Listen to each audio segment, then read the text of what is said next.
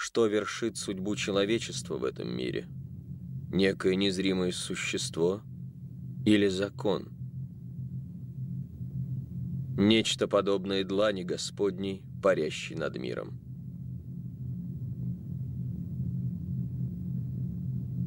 По крайней мере, истина то, что человек не властен даже над своей волей.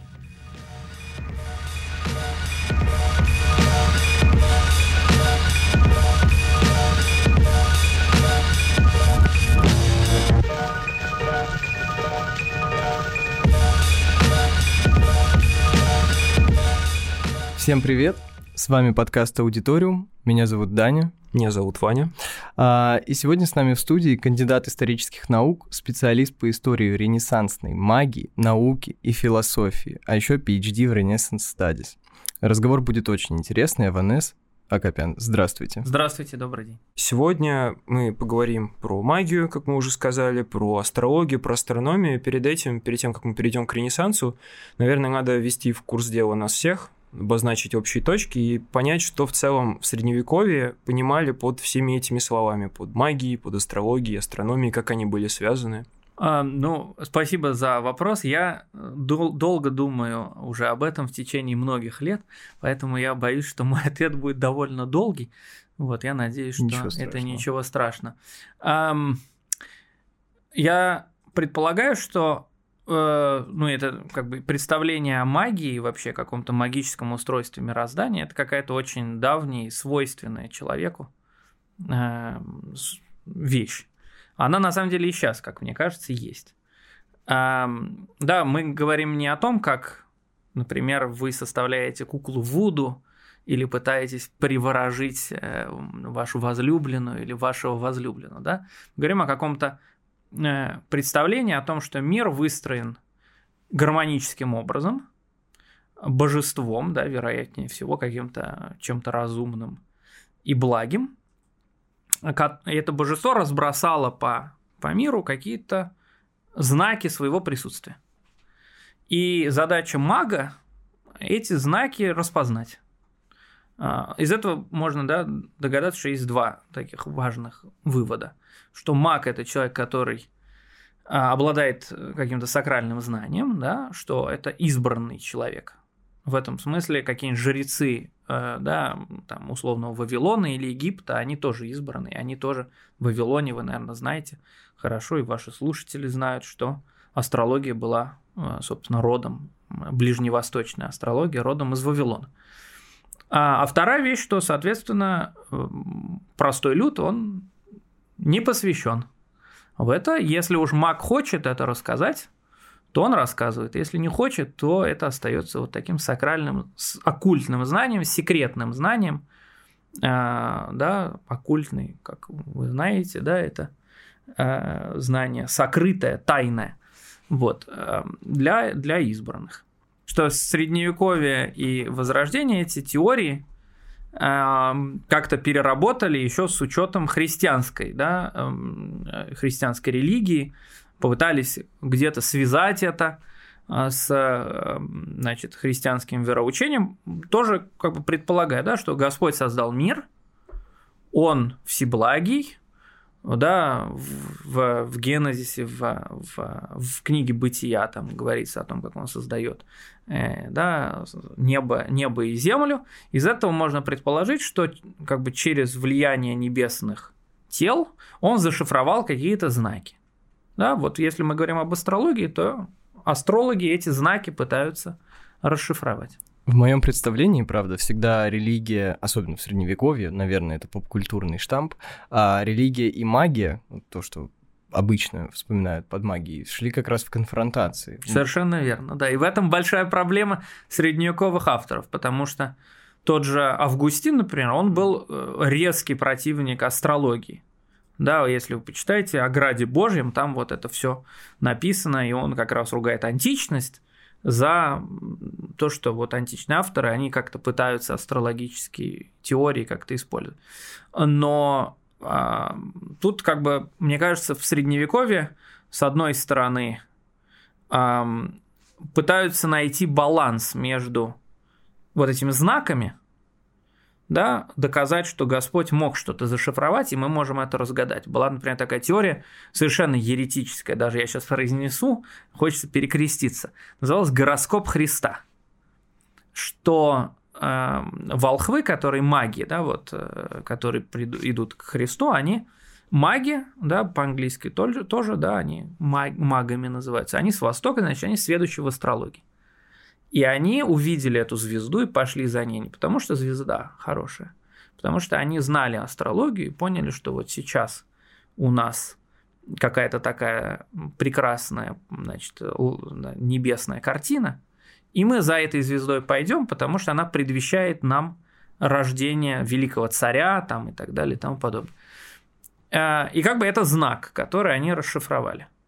И это тот же, там, те же кардинал католической церкви. Вот эту теорию в 14 15 уже даже начале века кардинал Пьер Даи, он эту теорию э, как-то да, использовал в своих сочинениях. Кардинал католической церкви. Ну, вообще она звучит довольно логично. Ну, да, очень логично. Да, да, да, да. Такое рационалистическое объяснение чудесного события. А с другой стороны, как бы мы распознаем знаки, но частную судьбу отдельного человека мы не трогаем. Mm. Вот, и в этом смысле это как семиотика такая, если хотите, э, да, в каком-то смысле. А, и я думаю, что это объясняет, э, во-первых, популярность таких вот эм, областей, которые, да, оккультных дисциплин среди церковников, да, а, а, астрологию, например, преподавали в том числе в университете, вот, и они писали крупные там учителя церкви и так далее и тому подобное. И то, что это все существовало так долго, да, в конце концов, алхимия, астрология и так, и так далее, они все отходят на нет только в 18 веке. Mm. Вот. И это некоторый такой парадокс. Да? Нам кажется, что вот есть там наука нового времени. Пришел условный Коперник, и вот он сейчас все отбросит. Но об этом мы поговорим. Вот. А на самом деле ничего не было. И даже Ньютон, да, был алхимиком. Мы все знаем, что для него алхимия это была очень важная какая-то область знаний. Вот. Это, конечно, парадокс. Но особой разницы между... Ну, границу не проводили между астрологией и астрономией, я так понимаю. Да, совершенно верно. Э, как бы идея была, она идет еще тоже от античности, что у нас есть астрономия как математическая какая-то такая дисциплина, а астрология это э, практическое как бы применение вот математических и вычислений. И это тоже интересно, потому что недавно вот были такие исследования о коперниканизме, да, что понятно, что птолемейская система в какой-то момент люди поняли, что оно не работает. И они пытаются еще в 15 веке как-то э, видоизменить, чтобы заработало. Потому что астрология, они зарабатывают деньги на астрологии, в конце концов. Не хочется отказываться от заработка. Вот. И по сути, вот после вот атаки пика Деламирандалы на астрологию, а, она выходит в тот же год в Болонии, когда в Болонию приезжает Николай Коперник, который, учитель которого был астролог, единственный известный ученик которого был астролог, а, и нет никаких сомнений, что Коперник тоже читал этот текст. И можно предположить, что на самом деле копер... коперниканская революция не столько математическая, сколько на самом деле астрологическая. Как бы попытка спасти астрологию от ударов вот по ее каким-то основаниям и так далее. Поэтому меняется вся математическая структура, и дальше астрология продолжает существовать еще полтора столетия после коперниканизма. Об этом есть замечательные э, исследования, например, книжка такого Боба Уэстмана, вышедшая в 2011 году. А вот если говорить про возвращаться, вернее, mm-hmm. к мирозданию и то, как его представляли люди, вот какое место в нем занимала магия помимо объяснения? Ну вот, может быть, какие-то конкретные примеры вы сможете привести, то есть какие силы дает Юпитер или другие планеты? То есть астрология, вы сами сказали, имела практическое применение теоретической астро- астрономии. Mm-hmm. Какое оно было? Понимаю. Да, и знания, оно с... астрология получала как раз... Э, им... Ну, короче говоря, мироздание плотно, напрямую связано именно с этими оккультными практиками, потому что все знание, которое человек мог получить о себе, как ему поступать, оно поступает оттуда. Я вот, например, насколько помню, в неоплатонической даже традиции создание души как раз тоже связывалось с планетами. То есть, по-моему, как бы душа зарождающаяся, она проходит цикл планет, и от каждой планеты получает свои качества, и в итоге оказывается на Земле. То есть, ну, вот эта вся система, она чрезвычайно важна, и вот они хотели поговорить, как средневековый человек или человек, который осуществлял какие-то оккультные практики, в целом себе это мироздание представлял, как оно устроено.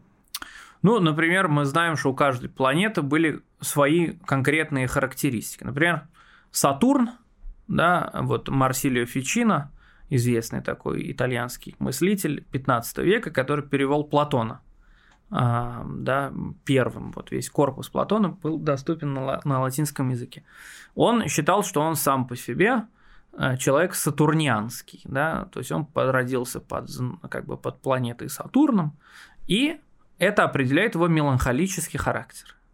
А меланхолический характер – это как бы одно из проявлений э, меланхо- меланхолика, может быть, вы знаете, да, Дюрер, вот, э, да. Да, великий немецкий художник и гравер, да, у него это меланхолия один, да, там, значит, как бы такие, скорее, математические действия, да, этого, математические занятия этого э, ангела, а как-то вероятнее всего имеются в виду, но одно из проявлений меланхолии – это гений, да, гений, он меланхоличен – человек да, сугубо талантливый, это тоже определяется его каким-то планетным воздействием и на характер, и на особенность деятельности. И вот Фичино, он много, например, пишет в письмах своим товарищам, что вот у меня сегодня как-то настроение так вот не очень, это значит мой меланхолический, э, меланхолическая сущность во мне да, проявляется. Другой пример, что, например, в медицине эм, люди тогда, как в отличие от нас, которые лечат тело, да, мы не лечим, слава богу, э, повезло тому, кого я не лечу, вот, но они тогда лечили душу, да, сейчас тело, тогда душа, и душа как бы подразумевал, что есть некий баланс между так называемыми гуморами, да, что есть четыре основных как это называлось, желчи, да, четыре тем, они отвечают за темперамент, да, вот меланхолик, сангвиник, холерик и флегматик, да, что эти желчи существуют в человеческом теле и в человеческой, соответственно, душе на равном э, уровне. Вот если у тебя повышается что-то, то ты, как бы твоя душа начинает болеть. То задача врача, она приглушить. Да, а например, это происходило как? Например, талисманами. Угу. Вот. Э, что значит талисман? Есть какие-то, например, планеты, они значит, имеют какое-то воздействие на твой характер, да, вот если меланхолик там и так далее и тому подобное. Это интересно. Получается, что планеты выступали прототипами психотипов? Ну, в некотором смысле, да. Просто да. я отметил, что в 18 веке астрология начала только в 18 уходить, и если я не ошибаюсь, на рубеже этих веков начала приходить психология и психиатрия. Ну, попозже. Попозже, попозже да. да. То есть это тут преемственность видна. Ну, в, в некотором смысле, да. То есть подразумевается, что там планеты, а, там на самом деле об этом много вот литературы, там средневековой, в основном это, ну, если мы берем Птолемея, да, то есть главного такого античного астролога, не только астронома, но и астролога, но был целый огромный корпус сочинений арабского, ну, исламского мира, потому что там не только по-арабски, вот, и там было целое, как бы записались Э, тексты, что вот там это, эм, за это отвечает тот-то, такая-то планета и так далее и тому подобное. А планеты, естественно, отвечают еще за какие-то дни, да, в течение месяца. То есть, если у вас там что-то этот э, происходит, то это под знаком, не знаю, ну, того. Гороскоп. Да, да, да. И дальше вы составляете гороскоп в зависимости еще от того, когда вы сами родились.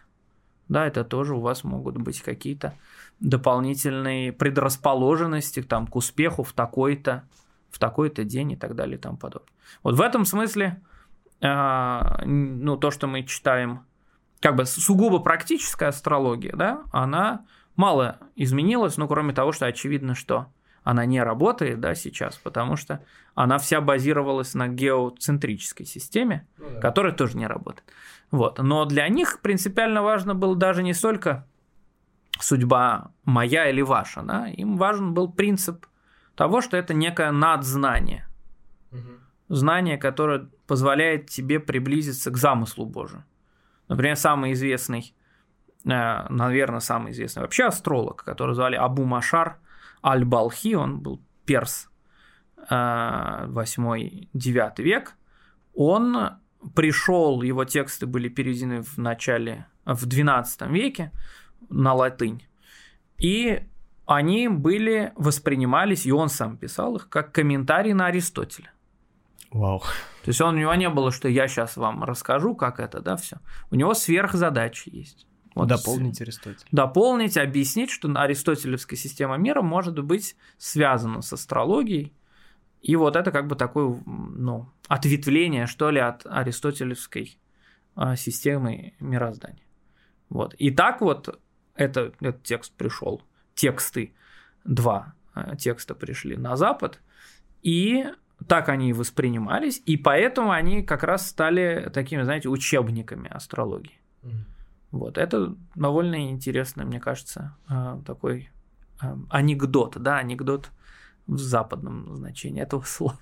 А вот э, прежде чем мы перейдем дальше, хотелось бы обозначить, ну, мы много сейчас mm-hmm. говорили, давайте очертим века того, о чем вы рассказывали. Вот, например, вот э, про то, как, когда пришла астрология, вот эти учеб... два, два текста учебника в Европу, когда, э, ну, когда все это происходило, в рамках каких веков? Ну, насколько я помню, э, значит, астрология на Запад, да, условный Запад, что бы это ни означало, да, пришла с Востока где-то в где-то третьем-втором веке до нашей эры. А, то есть, условный Аристотель астрологией, да, не занимался. И Платон тоже. Вот. А, то есть это как бы эллинистическая, эллинистическая эпоха. Вот. Потом в течение какого-то времени эти дисциплины в античности были как-то известны, да, а, о них там писал, обычно критически писал, например, Цицерон. Вот. Потом, когда появляются отцы церкви, да, Августин, это 4-5 век, он говорит критически крайне об астрологии, да, и в целом где-то до 11-12 века астрология скорее не присутствует mm-hmm. в таком постоянном, э, да, постоянном э, использовании в, в, в Западной Европе. И потом, когда переводят Аристотеля и весь остальной корпус, того, что называется Великая эпоха переводов, 12-13 век, она как и другие дисциплины, как и алхимия, появляются на Западе, и уже дальше с разными, так сказать, ups and downs доживают до конца 17 века как некая легитимная форма знания. Угу. Да, потом это исчезает, но вот э, 19 конце 19 начале 20 и уж сейчас, к сожалению, астрология популярна, и при этом не только среди общего какого-то да, населения, людей просто любопытствующих. Но я должен признаться, среди академиков тоже. Мне вот... Популярно в каком смысле? Вот, к сожалению, почему-то считается, что если ты занимаешься астрологией, то ты чуть ли не сам астролог. Мне много раз задавали этот вопрос. Вы сами составляете гороскопы, я каждый раз говорил, вы что, издеваетесь? И я видел разочарование в глазах людей, которые мне задавали Но это этот вопрос. в глазах общественности так получается? Или в глазах академического сообщества? А, ну, не то, что как бы около академического, но я знаю, что вот некоторые мои, ну, назовем их коллеги, а, которые пишут про астрологию, они сами составляют гороскопы, они сами в это верят. Ну вот, кстати, это один из вопросов, который я хотел, на самом деле, задать, потом передумал, но коль мы про это говорим в контексте современности, мне интересно стало увлечение астрологией, астрономией, магией.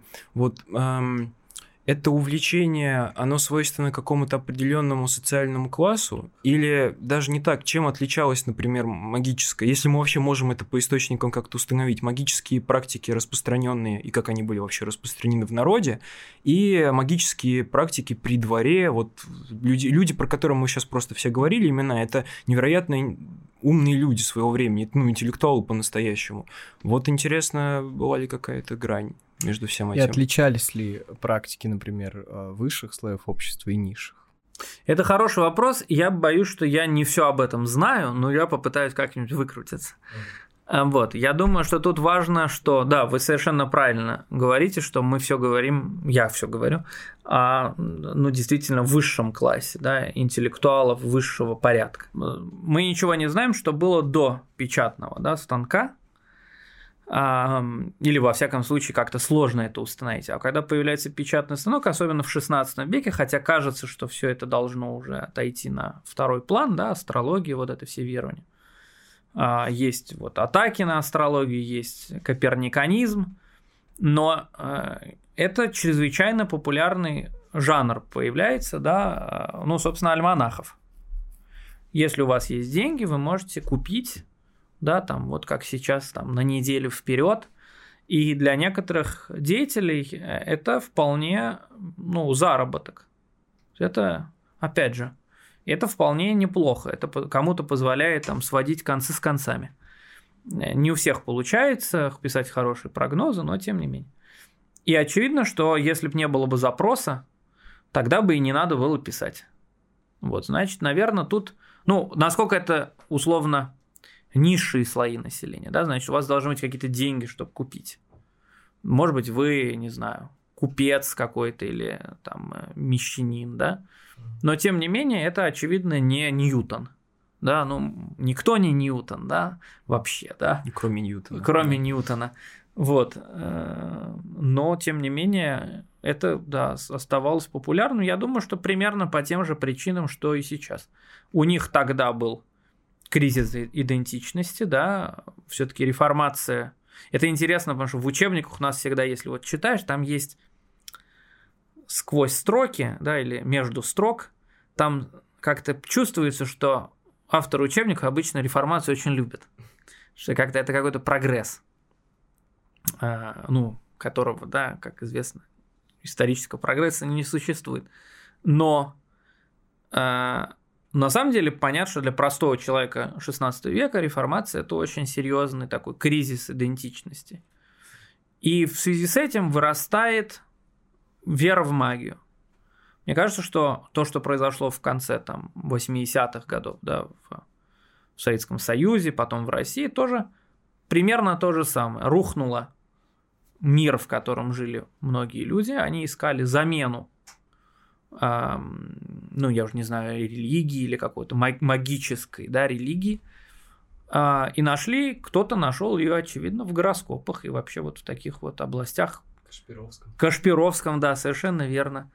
Э, да, ну, много таких вот. И сейчас, я думаю, это также я, честно говоря, не слежу, но я думаю, что это тоже пользуется успехом. Я вот знаю, Павел Глобой был такой. Да, у меня да. была знакомая, которая в его школе училась и составляла мне гороскоп. Я ее не просил, но я их получал.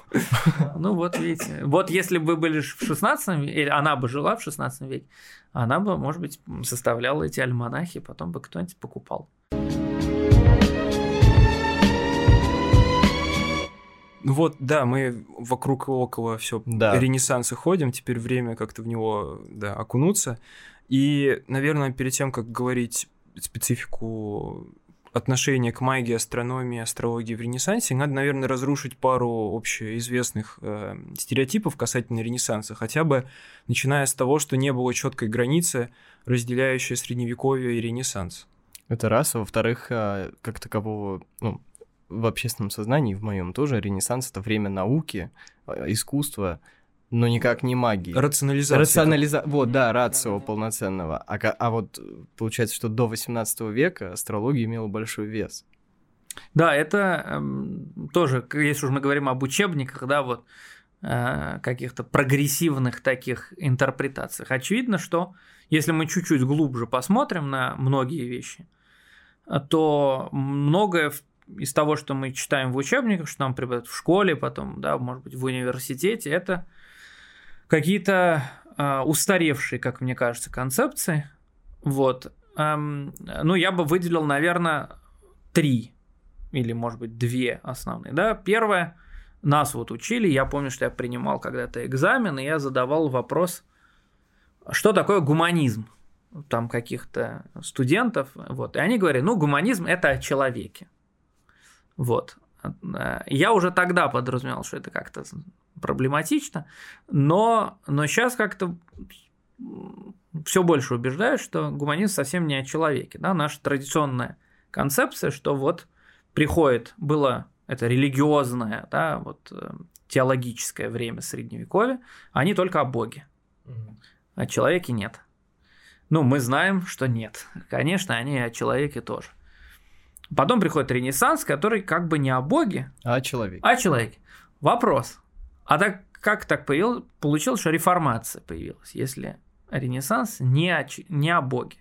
Значит, и были какие-то внутри этого времени были какие-то движения, как бы переосмысление Бога, церкви, да, религии и так далее и тому подобное. Уже можно задать такой вопрос. Вот. Но проблема в том, что в 20 веке было две такие базовые концепции гуманизма.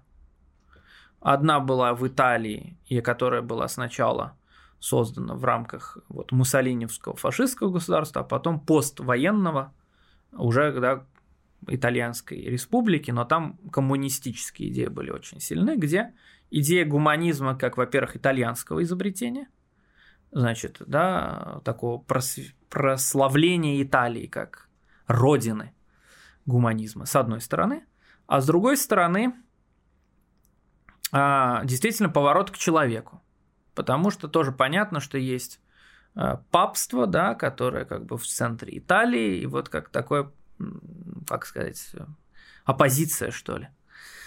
Вот. А есть американская, и на самом деле немецкий еврей, великий ученый Пауль Остер Кристеллер, он предложил свою теорию гуманизма, которая у нас не была принята, у нас, естественно, вот эта итальянская была принята, потому что мы дружили с, с итальянским, как бы с автором этой концепции. Где он говорит, что гуманизм – это студия хуманитадис, набор филологических практик. Да, возврат к собственно, ренессанс, возврат к античности, как в искусстве.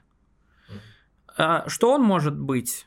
Он мог оказывать влияние на, на религию или на философию или на науку и на что угодно, но это определенный набор именно филологических практик. То, как мы читаем текст, как мы понимаем латынь, как мы изучаем греческий, потом иврит там, и так далее и тому подобное. Вот. У нас это говорят, что это он ничего не понимал, Э, что это очень узко или наоборот очень широко, я уже там не знаю что. В общем, короче, во всех смертных грехах его обвиняют. На самом деле это очень, э, мне кажется, расширяющее представление о Ренессансе теория. Потому что когда мы сейчас читаем, мы все время ищем человека какого-то в ренессансных авторах. Ну какой, прости господи, человек там у Джордана Бруно, да, э, или у каких-то авторов 16 века, там типа Помпанаци и так далее. Никакого человека, их, в общем, человек интересует очень относительно. Да? Зато, если мы смотрим на гуманизм как набор практик, мы понимаем, что было направление гуманизма, было схоластика, которая никуда не делась, э, да, какие-то другие люди, которые, так сказать, на границе – и это была такая среда, которая друг друга обогащала. Люди могли читать античных авторов, использовать их в своих каких-то философских рассуждениях. Могли не читать. И, и это не делает их эм, более плохими или менее плохими, как бы, да. Ну, вот так вот устроена жизнь была. Например, поэтому у нас самых великих гуманистов, гуманистов в значении вот этого Кристеллера – нас вообще никогда не изучали. Было два человека, которые считались самыми образованными людьми своего времени. Был Скаллигер и Касаубон. Это конец 16-го, начало 17 века. Это были самые вот суперинтеллектуалы и так далее.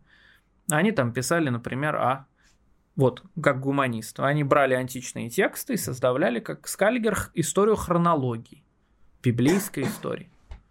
Никто этим не занимается, потому что там нет человека. Там библейская история.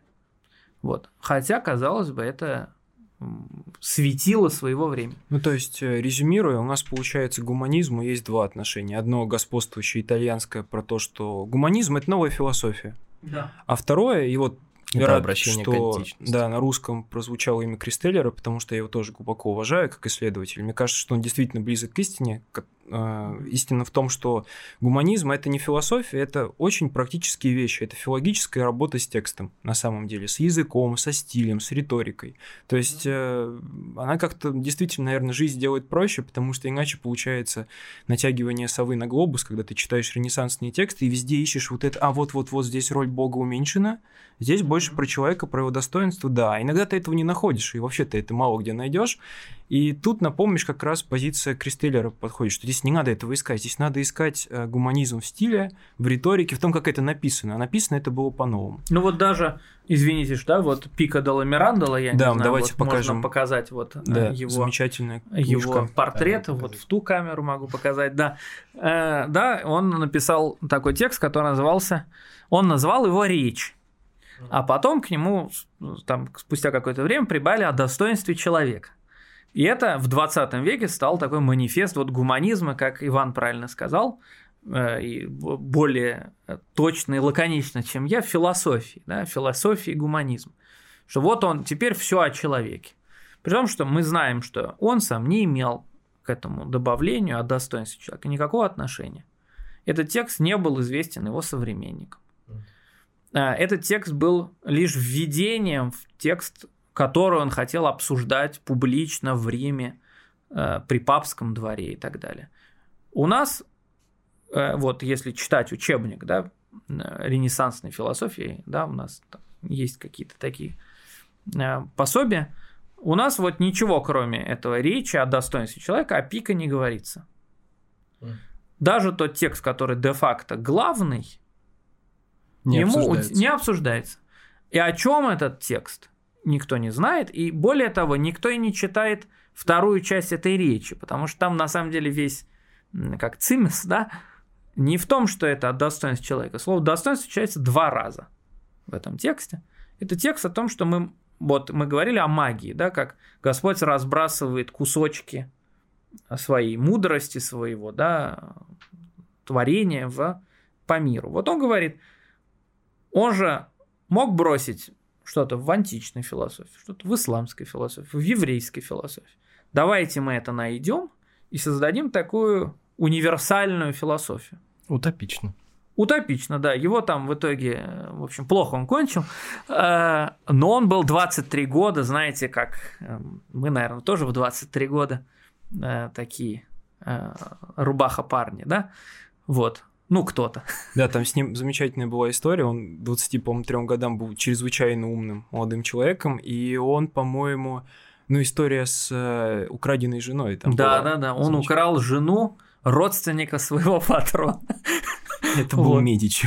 Да, да, да. Вот. И, и за ним там гонялись и что-то такое, и как-то это все развалилось. И потом он писал своему другу и говорил, все, теперь я, значит, с женщинами завязываю, теперь только философия.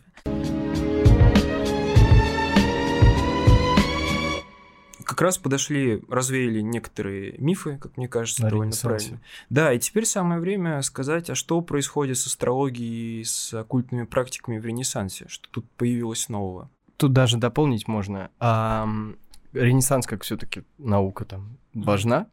Вот как эта грань прочерчивалась? То есть что нового появилось? Как это соприкасалось с реальными знаниями, которые до нас э, дошли, которыми ну, практически оказались полезны, не в обиду надальным картам? Вот. А, Вот где эта грань? Что там появилось и что до нас дошло? Я бы так вопрос разложил. Это очень хо- хороший, замечательный вопрос, и мне кажется, что это вот введение про гуманизм как филологической практики, оно нам помогает в этом смысле.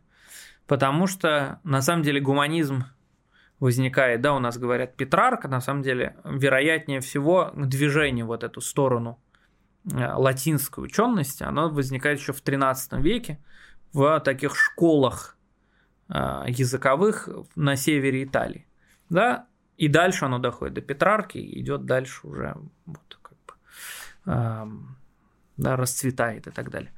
Но очевидно, что люди этого времени обретают доступ к э, текстам ранее неизвестным. Да, особенно это как бы, активно происходило в 15 веке. А, ну, я уже сказал про перевод Платона, да, на латинский язык до 15 века были только кусочки Платона известны, не весь Платон, и кроме отдельных кусков как бы самого, самих текстов Платона были пересказы. Вот. И только в 15 веке у нас появляется вообще весь корпус Платона э, на латинском языке, переведенный Марсилио Фичино, э, бешеная популярность. Вот. Но были и другие тексты, которые то он же переводил. Например, магические тексты, приписывавшиеся древним учителям, знаете, таким мифологическим.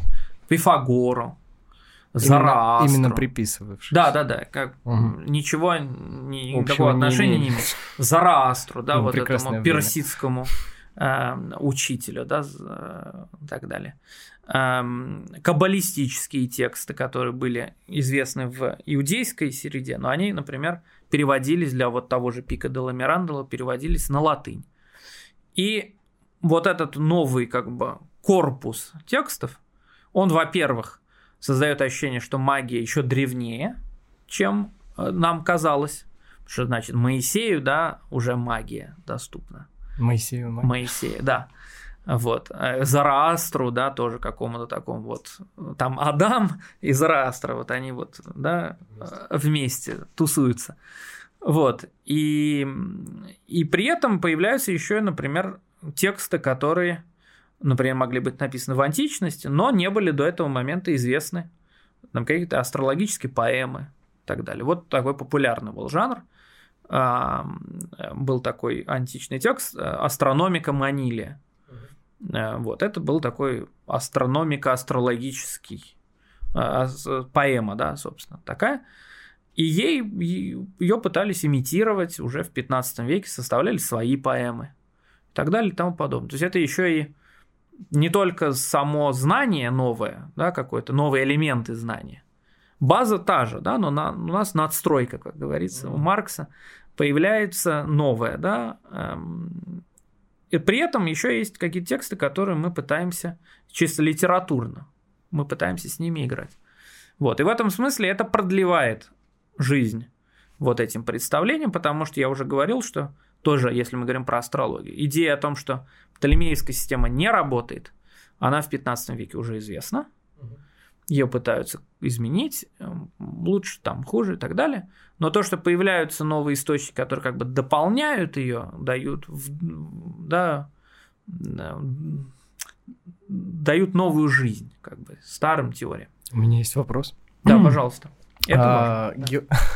А, когда от, человечество отошло от а, геоцентрической модели мироздания, ну, угу а, что стало с астрологией. То есть, а, ну, а с ней как будто бы ничего не произошло, но буквально все как, ну, все старое учение должно было обнулиться. Да. Вот. Что... Ну вот, знаете, Томаса Куна, он написал до структуры научных революций монографию про Коперника и вот изменения как бы астрономии своего вот этого 16, 16 века. Вот. И кажется, да, вот по Куну, что вот астрология ушла моментально, потому что пришла реальная астрономия. К сожалению, для Куна, да, все, как всегда, намного сложнее. Потому что мы знаем, что те же, ну, так сказать, отцы научной революции, да, кто у нас там? Кеплер, например, да, великий, еще и математик, но он был астролог и он активно практиковал, и он пытался реформировать вместе с астрономией и астрологией. Мы знаем, что Галилей, который, в принципе, на первый взгляд не замечен в астрологии, в увлечении астрологией, он был придворным человеком, и он, соответственно, составлял гороскопы по просьбам своих патронов. Это была часть его, так сказать, придворной э, обязанности. Иногда ему приходил, он составлял гороскопы, которые полностью не сходились с тем, что эм, происходило? происходило в итоге, и это как-то явно подрывало его веру э, в, в астрологию, поэтому прям вот в этом диалоге о двух главнейших системах мироздания вообще астрология в принципе не упоминается. Даже как-то сложно там что-то вычленить. Хотя можно, но, в общем, сложно. Контекст скорее, как-то надо знать. Вот. Э, и поэтому а, тут э, астрология вот продолжилась, э, продолжила свое существование до конца 17 века. И то, что называется «Старый космос», да, есть такая книжка Эдварда Гранта, называется «The Medieval Cosmos».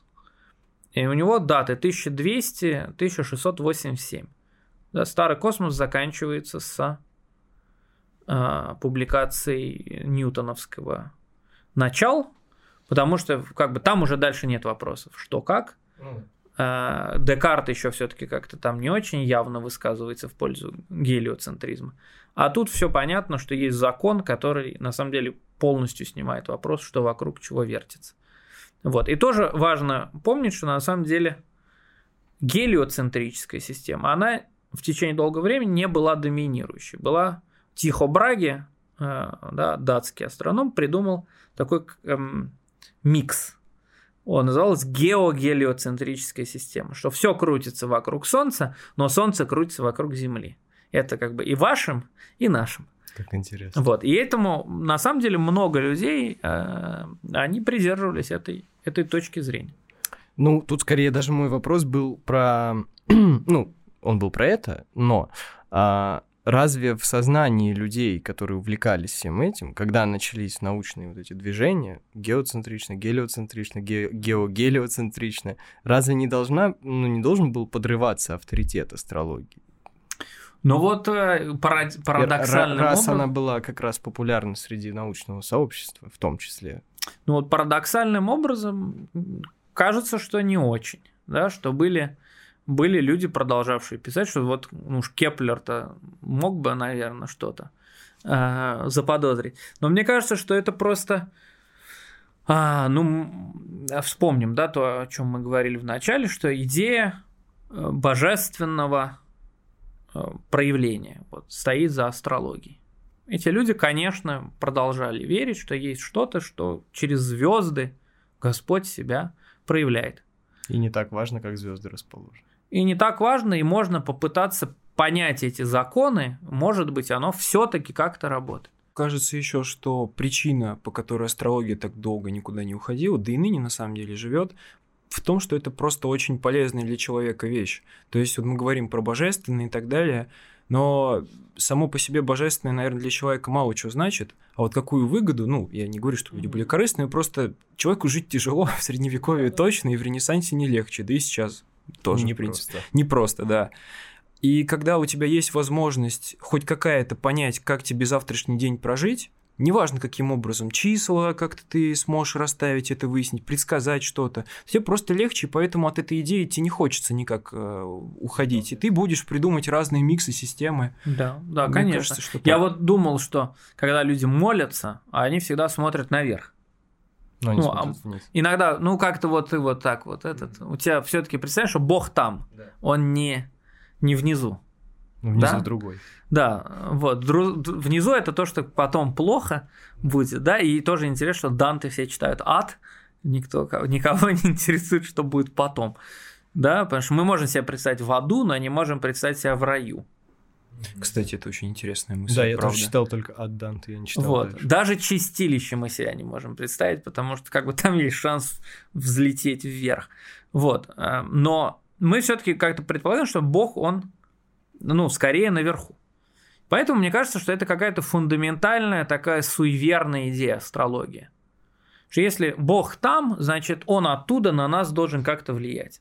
Ну, а наверху звезды. А наверху звезды. Вот они как-то этот. И я согласен совершенно с Иваном, что э, да, да даже не обязательно там, да, ну, нумерология или что-то такое, как по какой стороне дороги ты идешь, там, не знаю, на работу. Ну, любые суеверия. Любые суеверия, они человеку свойственны. И, наверное, они, ну, даже сейчас, вот в период пандемии, уж мы тоже, у нас есть огромное количество научных знаний о, там, не знаю, о чем угодно. Вот. Но мы сталкиваемся, читаем новости, и каждый день видим, что люди находят новые находят мистические новые способы. мистические, или люди, которые до сих пор отрицают, что есть коронавирус вот, ну и так далее и тому подобное. Ну,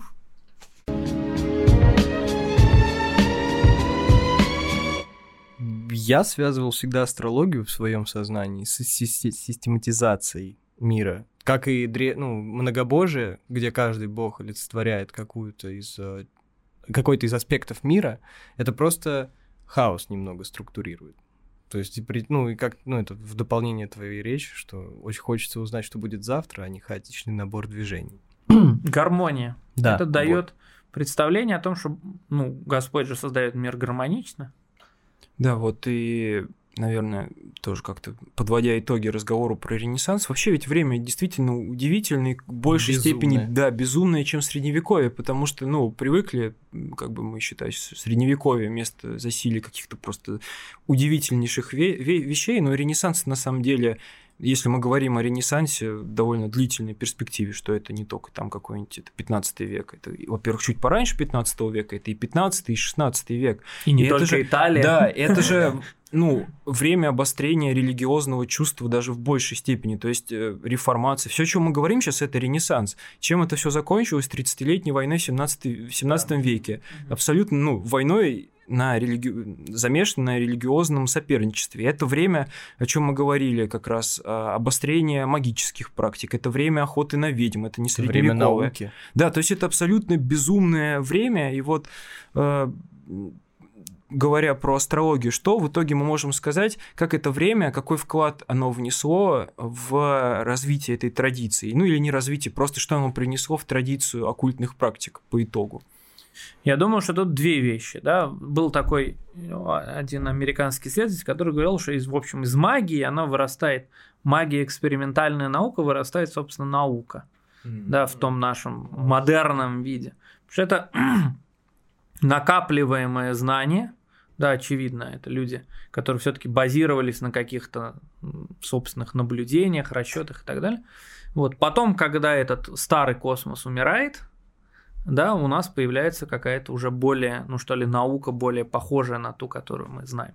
Сейчас и математический метод, да, очевидно, возникший там в 17 веке, да, мы с Декартом обыкновенно его ассоциируем и последующими э, авторами, с тем же Ньютоном. Но вот очевидно, что без мощного вот этого экспериментально-математического знания, которого астро- астрономия слэш астрология, да, тоже приложила руку, этого бы тоже ничего не было. А с другой стороны, у нас есть, э, вы знаете, э, даже по-русски переводили эти книги, Фрэнсис Хейтс, да, такая была знаменитая э, дама, которая совершенно магическая, как сама, вот. Эм, великая исследовательница, как бы, но в ее книжке про Джордана Брун там нет ничего правильного. То есть там все неправильно. Но это великая книга. Вот это бывает парадокс, да? Но вот она писала про розенкрейцеровское возрождение, да, про какие-то последующие, то, что ведет к, потом, к масонству потом. Мне кажется, что это важная еще тоже какая-то мысль, что это знание оккультное, оно для избранных. Вот это возникновение тайных обществ э, духовных людей, mm-hmm. да, э, оно тоже это уже как позднее, раннее новое время, да, поздний Ренессанс и так далее.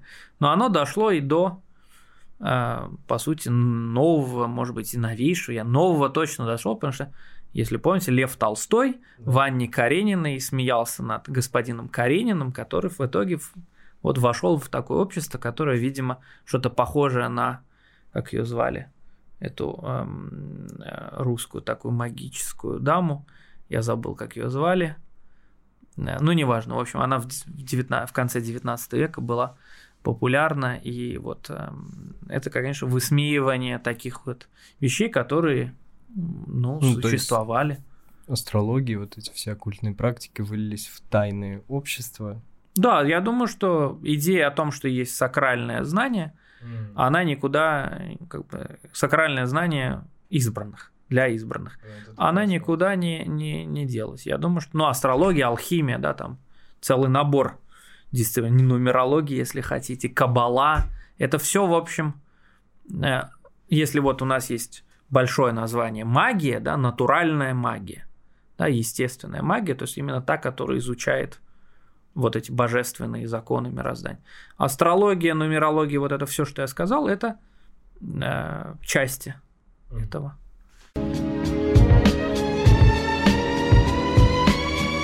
Мы постепенно подбираемся к заключению.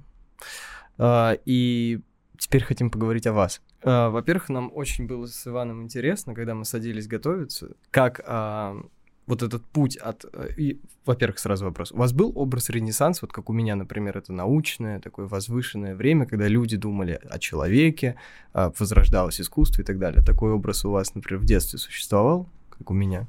Я думаю, что да, но я вот, насколько я помню, я хотел заниматься Италией, угу. я хотел заниматься историей папства угу. изначально. Вот. А потом как-то оно пошло не так. Вот. Э, и я, собственно, столкнулся вот с текстом Джованни Пика Делла Мирандола с самого начала. И это был текст, значит, против, эм, против астрологии, да, вот самый такой известный, самая известная атака на астрологию. И как-то у меня сразу возникло ощущение, что тут что-то нечисто, да, что как бы с одной стороны это э, время научное, может быть, какое-то такое, но из текста самого как-то нету там, там не сугубо научная аргументация против астрала, так что я что-то подозревал. Вот, и тут вопрос. Вот а можете описать свой путь открытий о Ренессансе, как, что вы испытывали, открывая все вот, вот, вот про магию, про астрологию, про связь научного сообщества с э, астрологами, ну, что, что они были астрологами. Mm-hmm. То есть Расскажи, ну, расскажите да, об какой этом. сложился у вас по итогу образ? Может быть, какие-то для себя открытия сделали в этом смысле? Я думаю, что я... Мне, во-первых, очень повезло с учителями, которые меня направляли, и иногда, я бы сказал, не мешали. Mm. Это тоже важно. Что они пытались навязывать мне какие-то свои концепции. Вот. Я занимался в Московском университете у Лидии Михайловны Брагиной, которая великий исследователь и как раз сторонник вот этого итальянского прочтения гуманизма, но она никогда меня не не ограничивала в, в выражении моих собственных мыслей, даже если они как-то противоречили тому, о чем э, она говорила. Вот. И а, ну, у меня была важная была, мне кажется, поездка. Я поехал на четвертом курсе во Флоренцию и как-то познакомился вообще с этой проблематикой э, гуманизму, в частности.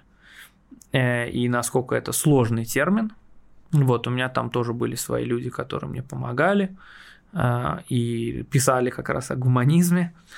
Вот. И как-то, ну, я бы сказал, что это такое, э, ну, не эволюцион, постепенное. Чем больше читаешь, тем больше понимаешь, что, во-первых, это фантастически интересное время, намного более интересное, чем э, то, о чем э, мы читаем в учебниках. Угу. И во-вторых, что хочется продолжать его изучать Э, и расшир... как бы ты понимаешь, что оно шире, чем и хронологически тоже, чем то, о чем мы говорим. Хочется его изучать и вперед, и назад чуть-чуть, э, и так далее, и тому подобное. Вот. Но потом, конечно, в Англии, когда я учился, я попал в какую-то другую среду, где там Варбургский институт, Ворикский университет и так далее. Там ты встречаешься с людьми, которые знают об этом миллион раз больше, чем ты. И ты впитываешь, если получается, впитываешь это дело и, конечно, узнаешь очень много. Ну и как бы вы в итоге охарактеризовали Ренессанс сейчас? Ну вот если попробовать. Мне когда-то задавали этот вопрос, и я долго думал о том, что ответить. Потому что вот тут возникает, особенно в западной традиции, есть термин такой early modern history. Mm-hmm. И вот я пока не понимаю, где проходит, даже меня не столько волнует граница между средневековьем и ренессансом, а где разница между ренессансом и ранним новым временем. Как, как мы используем эти термины. Я думаю, что ренессанс, я как-то для себя так это выделил, что раннее новое время – это именно время. Это вот мы говорим о войне 30-летней. Это война раннего нового времени. Угу. А Ренессанс – это культурный, культурный феномен, который проявил себя в том числе, да, ну как не в том числе, а особенно ярко, да, и вот совпадает с ранним новым временем. У него есть, я думаю, что вот гуманистическое направление, идея, что мы возрождаем какую-то традицию чтения текстов, оно принципиально важно, оно определяет Ренессанс, вот, но не это единственное, что, что характерно, да, вот если мы против философии гуманизма. Вот, в этом плане ренессансный философ, конечно, там Джордано Бруно, конечно, ренессансный философ. А вот Декарт не ренессанс. Не ренессансный философ. Вот. А, может быть, да, может быть, это, опять же, это искусственное, наверное, эм, навешивание лейблов. Вот, эм, потому что, но, наверное, как-то мне самому легче так э, это дифференцировать. Я не призываю никого следовать эм, за мной, но потому что, опять же, тут нет точного ответа на этот вопрос. У каждого свои ренессансы. Да, очень красиво. Да. Да, надо запомнить. А, ну и самый последний вопрос. Вот у нас здесь есть несколько книг на столе. Что нам ждать еще? Хотя да, бы как минимум на русском языке, например, потому что вот мы уже видели, а, есть замечательная книжка про трактат Пика Део Мирандолы. Вот, а две другие — это книжки, написанные на английском языке в очень именитых изданиях брилевских. Они тоже так или иначе посвящены, вот в данном случае, судьбе и фортуне. Или вот, кстати, тоже про астрологию. Что нам, что мы можем почитать про астрологию и астрономию еще? Что... Ну или может не про них. Ну, э, по-русски мне была заказана книжка, которая, надеюсь, когда-нибудь выйдет. а, вот, э, издательство Аст про ренессансную магию. Или она называется «Оккультный ренессанс». Да, ну, там еще будет про религию, магию, э, науку в, в эту эпоху. Вот, я надеюсь, что когда-нибудь выйдет, и там будет э, и про Э, вот о том как бы базовых каких-то вещах и про отдельные дисциплины, про астрологию, алхимию, медицину и про отдельных личностей. Я надеюсь, что будет про того же Джордана Бруно и про Ньютона. Мне кажется, это довольно интересные такие парадоксальные да. авторы. Вот. А, но эм, в основном сейчас я пишу, к сожалению, по-английски, потому что э, служба. Вот, я сейчас пишу книжку про э, описание естественных катастроф, про землетрясения, вулканы и потопы. Вот в раннее новое время и в этом смысле как гуманистическая традиция, да, как возрождение античных текстов способствовало осмыслению этих явлений среди авторов раннего нового времени. Интересно. Вот. Но она будет по-английски, ну... У нас есть время его Вы, да, у вас есть время его выучить, потому что звучит тоже, все да. очень... Ну, я знаю английский. Ну, да, посмотрим. Надо этот, чтобы взяли, напечатали. Там очень суровое peer-review, но я надеюсь на лучшее. Uh, спасибо вам огромное. Спасибо Это был вам. очень интересный выпуск. Для меня было очень много открытий. Вот, как минимум имен, которые я точно не ожидал здесь а, услышать. Вот. Мне просто приятно было лишний раз поговорить про любимейшее мое время, так что да. Вот, ждем с нетерпением ваших книг на любых языках. Спасибо большое. Спасибо, Спасибо вам большое за приглашение.